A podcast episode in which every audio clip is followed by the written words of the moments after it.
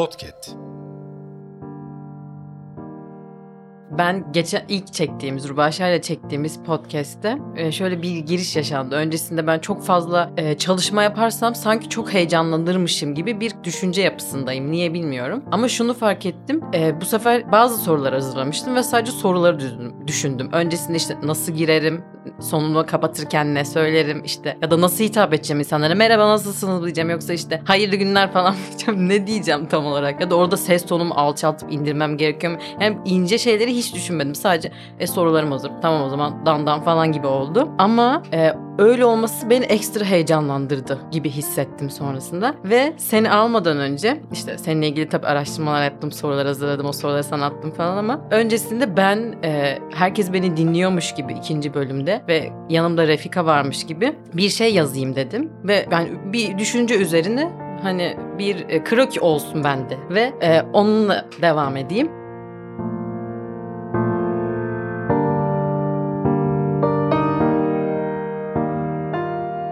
Sıra dışı ünsüzün sıra dışı ünsüzler bölümünden herkese merhaba. Geçtiğimiz bölüm heyecanından dolayı kendimi yeteri kadar ifade edemediğimi düşündüm. Sonra yeterli olduğuna ikna ettim kendimi. Hayatının normal akışında iki insanın tanışması nasıl yaşanıyorsa sizlerin beni tanıması da öyle olsun. Her bölümde daha da tanışmış olacağız diye umut ediyorum. Kelimelerle yorulmayı seviyorum. Tanışmak kelimesi üzerine de düşündüğüm bir zaman dilimi oldu. Eşimle evlilik yolunda görüşürken artık ne zaman evleneceğiz e, dediğinde tanlarımızın tonları birbirine uyuyor mu anlayınca demiştim. Tanışmanın kökü kaynaklara göre tanı. Ben tan olarak yorumlayıp aramızdaki uzun sessizlikten sonra tanın güneş doğmadan önceki alacakaranlık zaman olduğunu ve insanın aydınlığının kaynağı aynı olsa da tonun farklı olduğu gibi alacakaranlığın tonunun da farklı olduğunu düşündüğünü söylemiştim. Bu düşüncemi anladığını hissettiğimde tanlarımızın tonları benzeşmişti benim için. Uyuşmanın, anlaşmanın, sevmenin, aynılıktan uzak benzer e, ufak benzerliklerden beslendiğini düşünüyorum düşünüyorum. Aynı etnik kökenden gelmek, aynı ülkenin vatandaşı olmak, aynı dili konuşmak asgari düzeyde anlaşma yetiyor. Ama hayatını birlikte yaşamak istediğin kişiyle tanrılarınızın tonları dilsiz, ırksız, vatansız bir yerde uyuştuğunda bütün diller, bütün diller, bütün dinler değil, bütün diller aynılaşıyor. Bütün kıtalar birleşiyor. Avrupa, Asya, Antarktika, Kuzey Amerika, Güney Amerika, Avustralya ve Afrika kıtası dahil. Karşımda kendisiyle kısa süre önce tanışmış olduğum bir arkadaşım var. Çalışkan alışkanlığının ve düşünce tarzının hayranlık uyandırdığını söylemeden sözü ona vermek istemiyorum. Evet, Refika ile birlikteyiz. Refika kimdir? Hangi rengin tonudur? Hangi renktir? Ne yapar? Anlatır mısın? Biraz böyle e, değişik bir soru oldu. Öncelikle teşekkür ederim e, girişin içinde. E, Refika hangi tondur? Bana sanki hep böyle maviymiş gibi geliyor. Ve biraz da böyle hani gökyüzünün o maviliği gibi. Neden diyecek olursa yani sen bu e, soruyu bana yönelttiğinde ilk aklıma gelen şey o maviliğin derinliği ve birçok şey içinde barındırabilmesi. Hani gökyüzünü de anımsatmasıyla birlikte böyle bir çatı kavram gibi olması bir anlamda. Beni hep böyle oraya doğru çekiyor. Mavi rengi bende bir derinlik, bir e, birliktelik, bir çokluk ama birlik fikrini e, derinden hissettiren bir renk. O yüzden belki mavi diyebilirim. Ben de maviyi zaman zaman çok seviyorum. Hatta bazen o kadar takılıyorum ki her şey mavi olmalıymış gibi öyle giyinip çıkıyorum böyle. ama sonrasında yerini başka renkler alıyor. Yani peki şöyle oluyor mu sende işte maviyi çok seviyorsun ve kendini yani aynı tonlarda gibi hissediyorsun. O zaman hep mavi giymeliyim, üstümde bir mavi olmalı falan gibi bir şey oluyor mu yoksa? Çok da öyle değil. Aslında çevremdekilere sorsak muhtemelen yeşil derler. Genelde yeşil rengini kullanıyorum hayatımda. Ama maviyle kurduğum bağ daha farklı. Yani çok hayatımda kullanmasam da mavi benim için özel bir yerde duruyor. Yani kendimi tanımlamak istesem o renkle tanımlarım. Görünmeyen bir bağ var aranızda mavi. Gibi. Evet. İlk sorumla başlıyorum demeyeyim çünkü ilk soruyu sordum zaten. 29 Mayıs felsefe bölümünde okuduğunu biliyorum. Aynı okuldan mezunmuşuz bu arada. Evet. Onu ilk duyduğumda da aşırı şaşırmıştım. Çünkü okulda bir kere bile görmedim. Ben normalde böyle gezerim ortalıkta. Yani. Gözlerim açık biriyle tanışsam birini görsem falan. Nasıl seni görmedim çok şaşkınım biliyorum Ki yani. küçük bir okulda evet, yani üniversite evet. olarak baktığımızda herkes birbirini bir şekilde görmüştür de. Evet. Ama yani, denk gelmemişiz. Evet nasip yani o da. Görmek de nasip birilerini. Bizim okul genelde zorluğuyla biliniyor. Yani her her bölümde o kadar zor mu bilmiyorum ama bizim bölümde çok zordu. Bazı bölümlerden arkadaşlarım da çok zordu ama felsefeden hiç arkadaşım olmadı. Ee, Refika'nın öncesinde bir okulla ilgili bir şey sorayım. Felsefeyle, seni felsefeye iten sebep neydi? Hmm. Şimdi 29 Mayıs'a benim girişim felsefeyle olmadı. Yani liseden çıktım ve e, felsefeyi tercih ettim gibi bir süreçten geçmedim. İslam ve Din Bilimleri bölümünde okurken felsefeden çap e, yaparak aslında o bölüme geçmiş oldum. Böylelikle de 29 Mayıs'ın o en zor denilen bölümleri iki bölümü de bir şekilde bitirmeye çalıştım. E, felsefeye geçişim nasıl oldu? Yani benim için felsefe böyle e, şey bir alan. Herkes bir hakikatin peşinden koşuyor, bir arayış içinde ve düşünmeyle bunu yapıyor. Bu çok kıymetli ve ben de bir şeyler arayışındayım her her birimizin olduğu gibi ve bu farklı arayışları gözlemlemek e, beni derinden etkiliyor. Yani bir insan bir düşünce üretirken hangi ön kabulleriyle hareket ediyor ve bu ön kabulden nasıl bir sonuca varıyor? Bir diğeri bambaşka ön kabullerden nasıl sonuçlara varıyor? Bu farklı yolları tek tek gözlemlemek ve bu düşüncenin de hani düşünme biçimlerinin sağlıklı yürütülmesini görebilmek önemli çünkü gündelik hayatımızda çokça sağlıksız düşüncelerle karşılaşıyoruz. Yani özellikle bizim o lise dönemlerimizdeki duygu durumlarımız vesaire bunların da etkisiyle belki hep böyle bir manipülasyona açık hale de gelebiliyoruz ya. Felsefedeki o düzenlilik, tutarlılık ve mantık temelli olması e, beni oraya çeken alanlar yani çeken nedenlerden biri oldu diyebilirim. Özellikle ilahiyattayken e, böyle bir alana genelde insanlar şey der kaymak.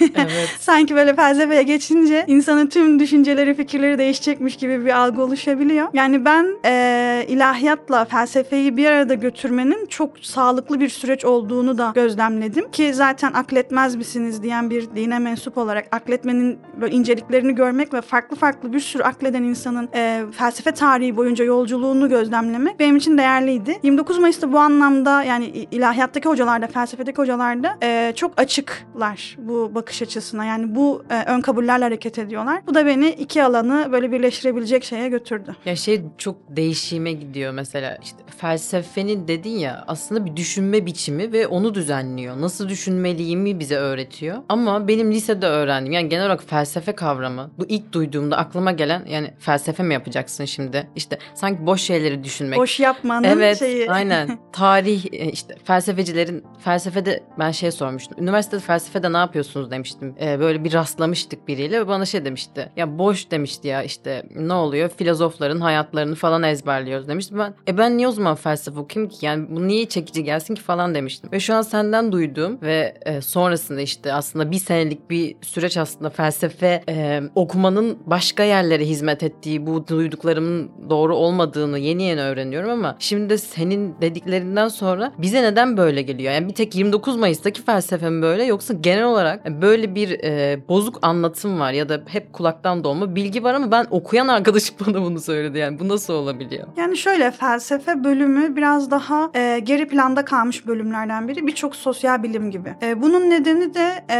daha çok ekonomik nedenler. Hani bir geleceği olduğuna inanılmayan bölümler genelde daha nasıl söyleyelim düşük puan yapmış. Hayata karşı zaten çok büyük beklentileri olmayan öğrenciler tarafından tercih edilen alanlar oluyor. Ve bu yani, yani bir bölümü en çok besleyen şey öğrencisi. Oradaki hocalar ne kadar iyi olursa olsun e, karşısındakinin alabileceği kadarını verecekler. Bu çok önemli bir nokta. Tüm felsefe bölümleri bence çok değerlidir. Oradaki hocaların hepsi benzer e, çabayı gösteriyorlardır. E, 29 Mayıs'ın ya da işte Boğaziçi'nin ya da işte Galatasaray'ın vesaire bu tarz okulların e, daha ön plana çıkmasının neden, nedeni oraya gelen öğrencilerin bir idealle gelmiş olması olabilir. Şimdi felsefede biz filozofların hayatını görüyor muyuz? Evet görüyoruz ama bu bize ne sağlıyor? Hani hangi açıdan bakarsak değişir ya. Ben bu adamların hayatını mı ezberleyeceğim dersen o ezberci bir yönteme girer. Ama bir dakika bu adam akıl yürütme biçimini nasıl yapmış? Hangi ön kabulden çıkmış? Nasıl bir sonuca varmış? Tutarlı olmuş mu? Mantıksal bir süreç geçirmiş mi? Bu tarzda o kişilerin hayatını okursak yani bizim ona perspektifimizi değiştirmiş olursak o hakikat arayışındaki düşünme biçimindeki incelikleri e, zihnimize egzersiz yaptırmış oluyoruz aslında. Çünkü biz de hayatımız boyunca sürekli düşünme biçiminden geçiyoruz ama hiç onu sorgulamıyoruz nasıl düşündüğümüzü. Farklı örnekleri gördükçe yani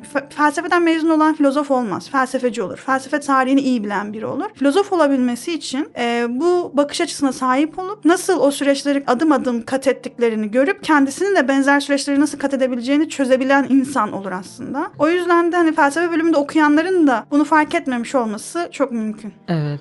Gerçekten çok ufuk açıcı bilmiyorum. Birçok insan tarafından bilinmesi gerekiyor bence bu olayın. Çünkü birazdan onu da soracağım zaten o konuya geleceğiz ama çocukların da bu şekilde eğitildiği bir düzen harika gibi geliyor. Evet ben lisede de iki yıl öğretmenlik yaptım. Orada öğrencilerimin de en korktuğu şeylerden birisi derse girdiğimde. Ya hocam biz Aristoteles'i falan ezberletmeyeceksiniz değil mi? Doğum yılını, ölüm yılını falan sormayacaksınız. Hep bu böyle şeylerle geliyorlar. Tabii sınav kaygıları da yüksek olduğu için. Bir dakika dedim. Şu an sadece düşünüyoruz ve nasıl düşüneceğimizi öğreniyoruz. Bu onları o kadar rahatlatmıştı ki. Çünkü çok nasıl diyelim düşünmeye açlar. Yani yeni nesil, alttan gelen nesil e, nasıl düşüneceğini bilme e, yolunda bizden çok daha fazla ihtiyaçları olduğunu görüyorum. Biz biraz daha e, ben ve benim üstümdeki nesiller verileni kabul etme yönünde daha sakindik. Yani o dönemin getirdiği şeyler muhtemelen. Yeni nesil böyle gelmediği için tabii bu tarz bir düşünce yani felsefenin çocuklara yönelik anlatılması da en büyük ihtiyaçlardan birisi şu an. Şimdi onu da soracağım diğer soruma geçeyim ben. İlk aklıma gelendi yani bu böyle Refika evet renkler, gezdiği yerler işte çok seviyor hayat bana göre falan uzakta. Ama ilk ya bu kız felsefe okuyor işte felsefeden doktora yapıyor. Bir yandan da dedim ki acaba onu şöyle sorular soruyorlar mıdır yani hani senin hayat felsefen ne? Bölüme giderken ilk bunu mu düşünmüştün acaba? Hayatımın felsefesi şu ve o yüzden buradayım falan gibi. O yüzden bu soruyu sormak istiyorum. Yani hayat felsefesi ne Refika'nın? Benim hayat felsefem düşünme üzerine düşünmek. Yani belli bir sabiteye bağlamak istemiyorum bunu. Yani tabii ki herkesin belli bir sabitesi var ve bunun üzerinden düşünüyor. İlkesiz kaldığında zaten o düşünme böyle boşluğa doğru e, gidebiliyor ve daha büyük tehlikeler barındırabiliyor. Ama ben düşünme üzerine düşünmeyi ilke olarak aldığımda sürekli zaten ilkelerimi tahlil edip e, bunları revize edip hayatıma o şekilde devam etme e, esnekliğine sahip oluyorum. Buradaki esnekliği olumsuz anlamıyla da anlamak mümkün. Ama ben çok olumsuz anlamına odaklanmıyorum. Buradaki esneklikten kastım e, zihnimi çok e, katı hale getirmiyorum. Yani evet en temeldeki ilkemi bile sorgulayabilirim ve bu sorgulama bana bir güç katar. Daha da sağlamlaştırarak devam etmemi sağlar. Bu açıdan da hani gençlere de bu yönde biraz daha örnek olmaya çalışıyordum. Sorgulayalım. Yani sorgulamaktan hiçbir zaman zarar gelmez. Yeter ki mantık ilkesi e, etrafında sorgulamamızı yapalım. Çok duygularla, e, insani yönlerimizle değil de zihnimizin Allah'ın bize bahşettiği o akıl, düşünme ve bu düşünmenin temelinde yatan mantık kurallarını bilerek sorgulama yapalım. E, bunu yaptıktan sonra benim hayat felsefem bu. Hayata dair her şey yeniden şekillenebilir. Zaten öyle olduğunda sanki her şey düzen düzene giriyormuş gibi. Yani bir tek senin böyle olman belki senin hayatında senin için bir düzen oluşturur ama çevrendeki birçok insanın bu esnekliğe sahip olması, bir şeyi duyduğunda direkt reddetmemek, üzerine düşünmek, hatta belki geçen sene kabul ettiği işte merhamet kavramını bu sene farklı şekilde ele alıp hayır ya böyle de bir yanı varmış diye hayatını o şekilde geçirmek. Bu böyle toplumda birçok insan, herkesin barış içinde olduğu bir alan gibi geliyor bana. Yani bu olsa hepimiz çok mutlu yaşarmışız gibi geliyor. Ya evet çünkü toplumda genelde duygularımızla birbirimize yüzleşiyoruz ya. Orada şey oluyor. Birbirimizi anlamıyoruz. Ya ben senin duygunu şu an gerçekten anlayamam ne hissettiğini. Hani buna e, felsefede de çok tartışma alanlarından birisidir. Yani koalya problemi denir. Yani senin içerisinde yani senin bu masayı hangi renk gördüğünü bile ben yeterince iyi anlayamıyorken duygularını anlamam imkansız. Dolayısıyla duygular üzerinden konuşmak aslında iletişimsizliği başlatan bir şey. O yüzden iletişim biraz daha paylaşılabilir bir alanda olacak. Bu da herkesin mantık düzeyinde konuştuğu bir şeyle mümkün. Ve bu demek de değil yani duygularımızı bir kenara bırakalım ve robotik insanlar olalım demek de değil. Duygularımızı da mantık çerçevesinde karşımızdakine aktardığımızda belki asıl başarıya ulaşacağız. Evet. Yani bugün bir sorunum var diye psikoloğa gittiğinde ilk işleyeceğiniz konu genelde iletişim ve duygular yani bu konudan ilerliyor her şey. Sırf düşünce açısından bunu anladığında zaten adım adım aslında kendi psikoloğunda oluyorsun. Buradan kimseye psikoloğa gitmeyin demiyorum tabii ki. Ee, gerçekten insan kendine de yetebiliyor birçok anlamda böyle düşündüğünde. Okumak peki senin için bence bir tutku. Çünkü ilahiyat mezunu olan arkadaşlarım var ve e, okudukları döneme şahit oldum. Çok fazla kitap okuyorlar, çok okudular, çok fazla işte tarama yaptılar, analiz yapıyorlar. Bir metin üzerine birçok şey ve hani aynı zamanda bizim okulun ilahiyat böyle çift dildi yani Arapça, Türkçe, İngilizce ne kadar yoğun bilmiyorum ama felsefede de yine öyle. Sen çap yaptın ve felsefede de çok fazla kitap okuman gerekiyordur diye düşünüyorum. Ve bu okuma süreci nasıl ilerledi ve sonrasında şu an aynı zamanda felsefeden doktora yapıyorsun. Hani okumaktan nasıl bir sevgiyse bu hani vazgeçmemek nasıl gidiyor bana anlatır mısın? Yani şöyle eğer biz mesela okumayı çok teknik anlamıyla görürsek ya ben bunları satır satır okuyacağım ve ne anlattığını zihnimde tutacağım gibi bakarsak çok zor bir sürece doğru evriliyor. Çünkü gerçekten ilahiyatın yükü de çok fazlaydı. Hem Türkçe hem Arapça. Çoğu dersimiz Arapçaydı da bir yandan. Ee, felsefede de keza öyle. Yani felsefe dediğimizde bunun bilim felsefesi var, din felsefesi var, dil var. O kadar çok fazla alana yayılıyor ki. Ee, hocalar da sağ olsunlar yani bu konuda ee, bayağı üstümüze de yüklendiler. Ee, ama dediğim gibi yani orada okumaktan niyet ne? Ya burada bir şey anlatılıyor. Bu metnin derdi ne? Sorusuyla okuduğumuzda o metni okumak çok kolaylaşıyor. Yani metni satır satır okumaktan çıkıp artık bu metnin derdinin ne olduğu, temel argümanının ne olduğu böyle 5 cümleyle 10 cümleyle zihnimde parlamaya başlıyor. Benim için okumayı kolaylaştıran noktalardan birisi de bu. Çok ayrıntılarda boğulan biri olsaydım muhtemelen yapamazdım. Biraz daha o genel hedefin ne olduğunu odaklanarak adım adım giden bir süreçte daha rahatladığımı hissediyorum. Ee, okuma yapanlara da belki tavsiyemiz bu olabilir. Yani bir şeyin teknik boyutunda çok boğulmak her zaman zorlaştırıcı etkenlerden birisi. Ve o yeni şeyleri görmek de çok heyecanlı. Benim şeyim herhalde mottom yeni şeyler olabilir yani böyle. Ee, yeni şeyleri görmek, oradaki düşünceleri mülahaza etmek e, zevkli bir yere doğru gidiyor. Ki benim hayatımın merkezinde de değil bu arada okumak. Evet peki yani şunu düşündürdü bana. Ben sana çok benzediğimi düşünüyorum birçok alanda. Belki işte bu ateş grubundan olmamız, benim koç burcu olmam, senin yay burcun olman onunla alakalı olabilir. Ee, dedin yani genel anlamda okuduğumda birçok şey çıkıyor oradan ve geniş açılı bakabildiğim için de hani ana bir hedefim var ve onu hitap edecek genel cümleleri buluyorum, seçiyorum. Hı.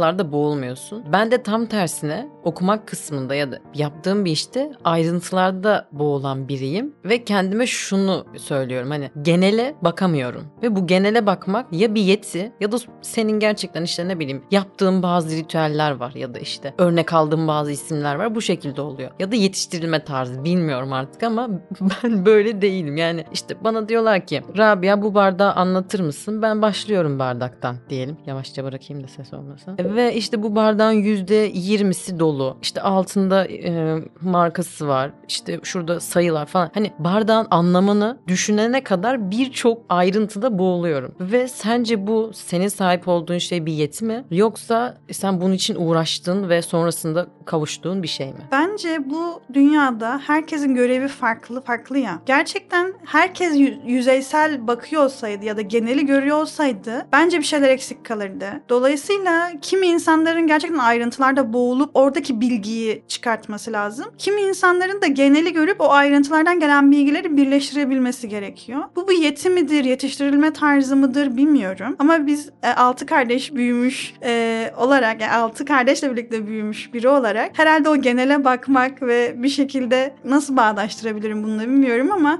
e, hayatta kalma şeyi olabilir bu. Bir Masada yemek var ye hepsini. savunma mekanizması olabilir yani. Biraz daha ayrıntılarda boğulmak yerine akışta kalmak, Hmm. geneli görmeye çalışmak. Hmm. Hani pratik düşünmenin belki burada biraz daha gelişmesi. Ee, bu gibi nedenler ve karakterle de birleşince muhtemelen belki burç etkisiyle de hı. her şey bir araya geldiğinde genele bakan biriyim. Yani biraz daha temel argümanlara yönelip Hı. ayrıntılarda boğulmamayı tercih ediyorum ki yapamam da. Bu da benim yetim değil. Evet yani Beceremem yani. Bu bunun eksi bir yönü ne oluyor? Çok derinleşemiyorsun Hmm. konularda. Çok fazla nüfuz edemiyorsun. Bir felsefeci olarak eksik noktalardan birisi aslında. Hmm. Çünkü felsefeciler derin derin bir konuyu analiz etmesi gereken insanlar. Ee, bende de biraz o kısım eksik kalmış oluyor. Daha Evet. teknik ve analitik kalıyorum. Ya iyi yönden bakarsak tamamlıyoruz birbirimizi gibi Evet. oluyor. Yani birçok insan işte ayrıntıcılar ya da geniş bakanlar ya da işte Evet. içi kapanıklar, dışa kapanıklar hep birlikte bir nötre oluşuyoruz, dengeliyoruz. O yüzden güzel evet. Böyle düşünmemiştim sorarken ama sonra bana böyle düşündürttün. Teşekkür ederim.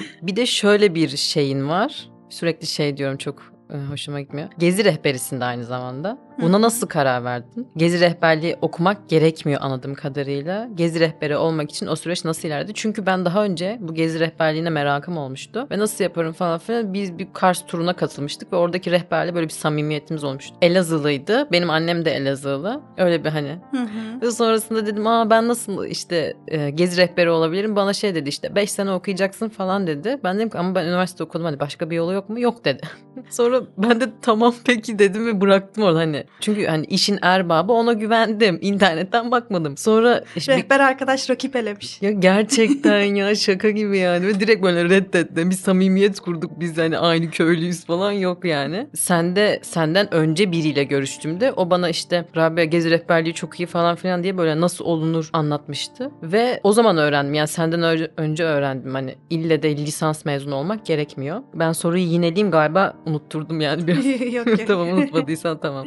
Şimdi önce şuna cevap vereyim. Nasıl gezi rehberi olunur? Ya bir lisans okursunuz herhangi bir lisansınız yoksa. Eğer lisansınız varsa herhangi bir alan olabilir hiç fark etmez. Yüksek lisans yaparsınız. Ee, yüksek lisanstan sonra da bakanlığın açtığı staj gezileri var. Onlara katılmak gerekiyor. Ben e, Eskişehir Osman Gazi Üniversitesi'nde yüksek lisans yaptım. Git gel yaptım buradan işte e, oraya. E, daha sonrasında da bakanlığın açtığı gezilere katıldım. Bu da şöyle oluyor. Siz hangi bölgeyi gezdirmek istiyorsanız mesela ben Marmara ve İç Anadolu'yu tercih ettim. E, o bölgenin gezisine katılmak şart. Bu gezi boyunca ne yapıyoruz? İşte e, daha kıdemli bir rehber, yıllarını bu alana vermiş bir rehber bakanlık tarafından seçiliyor ve e, bize o bölgeyi anlatıyor. Bunu yaparken bize de görev dağılımı yapıyor ve herkes bir yeri aynı turist rehberi gibi anlatmak zorunda. Ve hoca bunun değerlendirmelerini yapıyor. E, gezi sonunda da sınav oluyoruz. E, sınavdan da geçersek e, bakanlığın belgesini alıyoruz. Diplomamız oluyor. Hı hı. Ee, bir de dil şartı gerekiyor. YDS'den ya da bakanlığın açtığı e, sınavlardan belli bir puanı alırsak bu üç şartı sağlayan herkes ruhsatnamesini alabiliyor ve rehber kartını, ko kartını çıkartabiliyor. Çok iyiymiş ya gerçekten neden ben bundan yani biraz geç oldu. İki sene önce gittim kursa şu an alırdım yani. ve dilin de var yani Evet. o Ve açıdan. onu diyorum ki ben Arapça tercümanım hani aynı zamanda çift dili mezunuyuz. İngilizce tercümanlığım da var falan. O da yani 5 sene okursun falan yaptı böyle ve peki bir ya. yılda halledebileceğin bir şey yani. Gerçekten öyle. Neyse yenileri eklendi benim sekmelere. Peki şeyi de cevaplayayım. Gezi rehberliğine nasıl e, geçtim? Hı hı. Benim eşim yabancı. O yüzden onun da tecrübesi vardı bu alanda daha öncesinde. Tercümanlık yapıyordu e, tur rehberlerine. Onun birazcık teşvikiyle e, biraz da yeni yerler görme isteğim ve gezgin e, ruhum diyelim e, birleşince ve anlatmayı da seviyorum. Hı. İşte öğretmenlik, felsefe bunların hepsi birbiriyle böyle bağdaşıyor. Benim için ideal mesleklerden biri olduğunu gördüm. Yani sürekli farklı bir yerde, farklı bir grupla, farklı insanlara yeni şeyler anlatıyor olmak felsefeyle de çok irtibatlı aslında. Buradan hareketle dedim ki neden olmasın? Baktım, araştırdım. Çok zor bir süreç de değil. Hani hayata yeniden başlıyormuşum ve tüm meslekleri atıp yeni bir mesleğe atılıyormuşum gibi de değil. Bunların yanında yürütebileceğim bir şey. O yüzden yaptım yüksek lisansı. İşte staj gezisi vesaire falan zor bir süreç de oldu, olmadı değil ama sonunda kokartımı aldım. Aktif olarak da turist rehberliği yapıyorum. Ay maşallah inşallah senin düzenlediğin bir tura katılabilirim.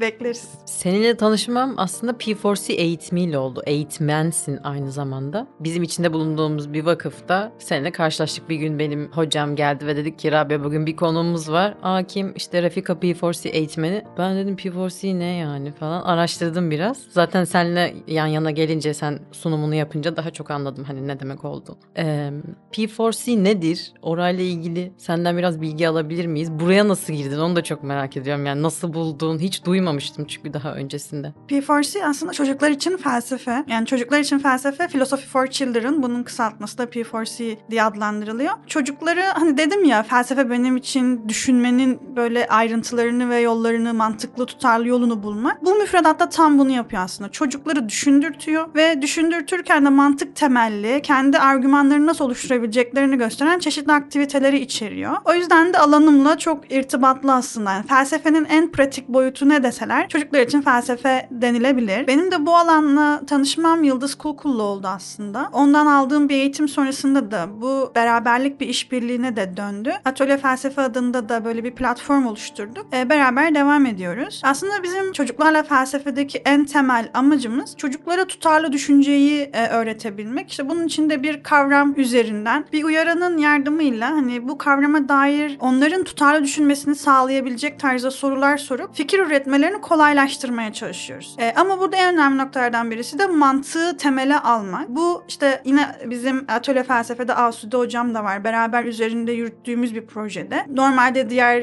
P4C eğitmenlerine baktığımızda belki mantık bu kadar ön planda olmayabiliyor. Bizim hedefimiz de e, atölye felsefe olarak işte P4C alanıyla ilgilenen felsefeciler olarak mantık temelli bir şekilde hani konuşmuştuk ya başlarda da. Bir sabitemiz olması gerekiyor çünkü. Buradan hareketle P4C'yi de devam ettirmeye çalışıyoruz. Harika ya. Yani inşallah benim neslime yetişir de oradan bir faydalanırım. Çünkü çok ilgimi çekiyor bu olay. Hani dedik ya çocukluktan başlasa aslında çok daha yani kolay bir şekilde. e, sanki böyle kolunu kullanmak gibi olacak aslında beynimizi kullanmak ama biz biraz geç öğreniyoruz bunu. O yüzden de süreç yavaş ilerliyor. Çocuklarla çalışan insanların çocukluklarıyla ya çok güçlü bir bağı olduğunu düşünüyorum ya da e, ço- ya çok güçlü bir bağı olduğunu düşünüyorum ya da büyük travmalar olduğunu düşünüyorum. Hani o çocuğu iyileştirmek. Bu benim tamamen varsayım bilmiyorum. Bunun hakkında yazılmış bir şey varsa da artık destekliyorum yani. Ya iyi bir bağı var. Çok güçlü. Çocukluğunu seviyor. Ya da kötü anları var. O yüzden o, o çocuğu daha iyi hissettirmek için çocuklarla daha iyi ilişkiler kuruyor. Çocuk eğitimlerinin biraz içinde olduğum için de eğitmenleri gözlemleme fırsatım oldu. Hep böyle benzer şeyler çıktı gerçekten daha da tanıştıkça insanlarla. Ee, sana sormak istiyorum. Nasıl bir çocuktun? Öğretmenlerinle aran nasıldı? Ve asıl bence bu çok değişik bir soru. Hoşuma gitmişti kendim hakkında düşününce. Kendi öğretmenin olmak ister miydin?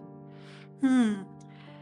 Güzel. Ee, nasıl bir çocuktum? Nispeten sakin bir çocukluk geçirdiğimi söyleyebilirim. Ee, sınıfta da genelde böyle şey sevilmeyen hani o başarılı tipler vardır ya maalesef. Hani böyle e, çok da başarılı olduğum için değil ama genelde kuralları uygulamayı seven bir tiptim. Yani o yüzden de işte çok kalabalık sınıflarda da okudum. 50 kişilik falan sınıflardı yani ilkokulumu düşündüğümde. Ee, böyle bir süreçten de geçtim. Ee, kendi öğretmenim olmak ister miydim? Yani isterdim herhalde ya. Şu, yani hayatta böyle genelde çoğu özelliğimi severek anlatmam ama öğretmenlik noktasında çok da mütevazi olmak istemiyorum. Yani çocuklarla bir arada olmak ve onlara bir şeyleri gösterme noktasında başarılı olduğum noktalar olduğunu düşünüyorum. Ee, en azından onlara o fikir rahatlığını verebilmek, düşüncelerini daha rahat e, ifade edebilmelerini sağlamak ve bunun için farklı yollar deneme noktasında. O yüzden de böyle bir süreçten geçmek isterdim. Benzer bir süreçten. Evet ben de isterdim bu arada öğretmenim olmanı isterdim. Ben baştan sona sana yürüyeceğim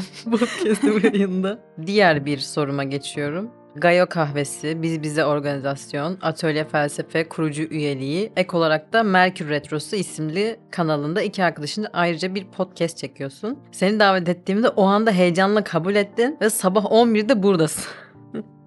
Hiç durduğun oluyor mu? Yani aslında durduğum oluyor. Biz hayatımızın ne kadar bol vakitte sahip olduğunu fark etmiyoruz aslında. Genelde etrafımdakiler bana bunu söylüyor. Neden bu kadar çok şeyle uğraşıyorsun? Nasıl yapabiliyorsun? İşte bir yandan akademi var, bir yandan iş hayatında farklı şeyler deniyorsun. Ee, ama ben de şunu düşünüyorum. Benim de tek başıma kaldığım ve sosyal medyada vaktimi öldürdüğüm çok zamanım oluyor. Aa, Her birimizin de oluyor muhtemelen. İşte bunları belki de azaltıp yeni şeyler kattığımızda, o renkleri katabildiğimizde hayatımıza ben daha e, verimli geçtiğini düşünüyorum. Bu kişiden kişiye göre değişir. Kimisi gerçekten bir işe odaklanır ve tüm verimini o şekilde sağlar. hı hı. Benim için öyle değil. Ben birçok işe odaklandığımda daha verimli geçirdiğimi düşünüyorum vaktimi. Boş kaldığımda, evde kalmam gerektiğinde e, vaktim ister istemez böyle ölü şeylerle geçiyor ki bu beni rahatsız ediyor. O yüzden çok da vaktimde kalıyor ilginç bir şekilde. Yani hani hepimizin de kalıyordur. Bence bu Kesinlikle, kadar da vakte sahibiz ki eski insanları düşündüğümüzde muhtemelen çok daha farklı, fazla şeylerle ilgileniyorlardı. Belki modern dönemin getirdiği bir konfor alanı da bize bu. Hani böyle az şeyle ilgilenelim, kendi kendimize kalalım olayı. Bilmiyorum Evet. böyle.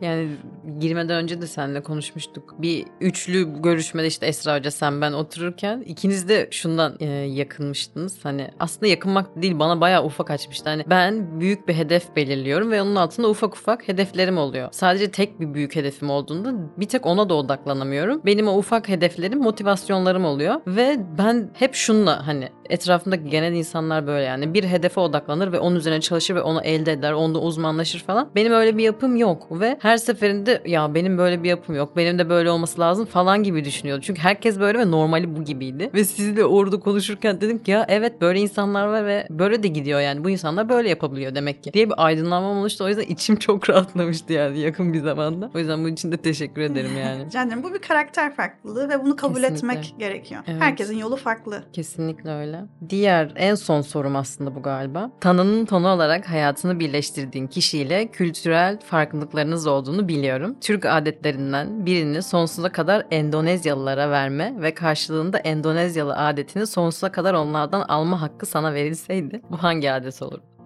Hmm, evet, güzel. Eşim Endonezyalı söylemiştim. Ee, dolayısıyla böyle onların kültürüyle de çok hemhal olma imkanı elde etmiş oldum. Şimdi direkt e, adet demeyelim ama yaşam biçimleriyle ilgili bir şeyler söyleyebilirim. Çünkü ne Türk adetlerini böyle çok uygulayan ve bilen biriyim ne de hani Endonezya adetleri. Ama yaşam biçimi olarak baktığımda Endonezyalılardan Türklere geçebilecek bir şey olsaydı hayata sükunet penceresinden bakmak olabilir diyebilirim. Hmm.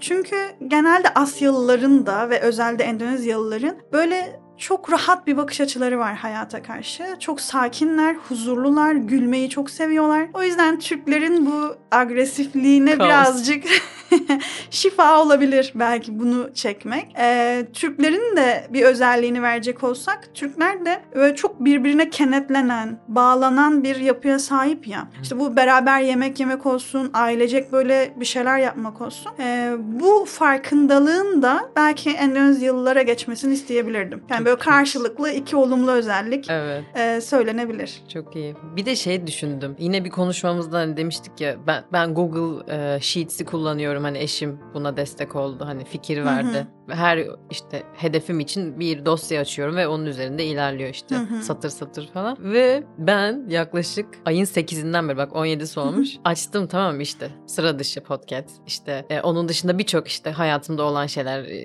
gezi rotası planlama falan filan her şey evdeki çamaşır düzenine varana kadar her şeyi yazdım ve tik atıyorum ve inanılmaz düzenlendi. Benim orada işte 10 tane falan hedefim var günlük. Evin dışındakiler hariç normal yaşamımda. O yüzden biraz benziyoruz seninle. Ve bunu düzenlemek bu, bu düzen içerisinde işte evet bunu yaptım diye geniş bir alanda görmek bana aşırı iyi geldi. Ve aslında orada burçlar hakkında konuştuk. Hani eşinin Başak Burcu olmasından dolayı böyle olması. Ve sonrasında düşündüm acaba genel Endonezyalılar mı böyle yoksa eşin kendi özelinde mi böyle? Biz Türklerde bu kadar böyle bir planlayıcılık yok bence. Biz biraz akışta yaşıyor gibi hissediyorum ben genel çevremde. Hı hı. Ya aslında bu bence eşimin özelliği. Çünkü Endonezyalılarda bunu çok gözlemlemedim. Ya karşıma çıkmadı ama baktığımda sanki biraz daha kişisel özelliklermiş gibi birbirini tamamlama üzerinden benim rahatlığım ve onun disiplinliliği. Evet olabilir. Ya ben bunun e, yayıcısı olmak istiyorum gerçekten ve e, senin de bunu gittiği yere kadar yaymanı istiyorum. Çünkü seninle oturmadan önce ben bunu uyguladığımı birkaç arkadaşıma bahsettim ve bana dediler ki Rabia bu harika bir fikir. Hani bunu biz de yapalım.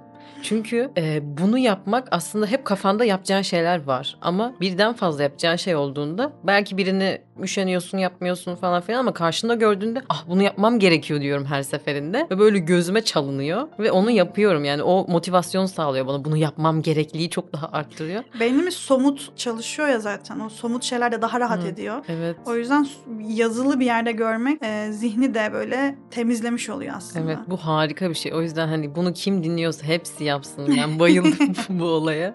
Herkese tavsiye ediyorum. Buradaki sevap pointlerini o zaman eşime gönderiyoruz. evet evet ona gönderiyoruz hemen burada. Katıldığı için çok teşekkür ederim. Ben, e, Ben teşekkür ederim davet ettiğin için. çok mutlu oldum. Yani seni ekstra daha yakından tanımak da çok güzeldi. Ve e, inşallah bundan sonra da ilişkimiz ilerler bu şekilde. E, İnşallah. yine ben bir bitiriş düşünmedim. O yüzden bir teşekkürle ve herkese sevgiler diyerek bitirmek istiyorum. E, Sıra dışı podcast'in ikinci bölümü bitiyor. Görüşmek üzere.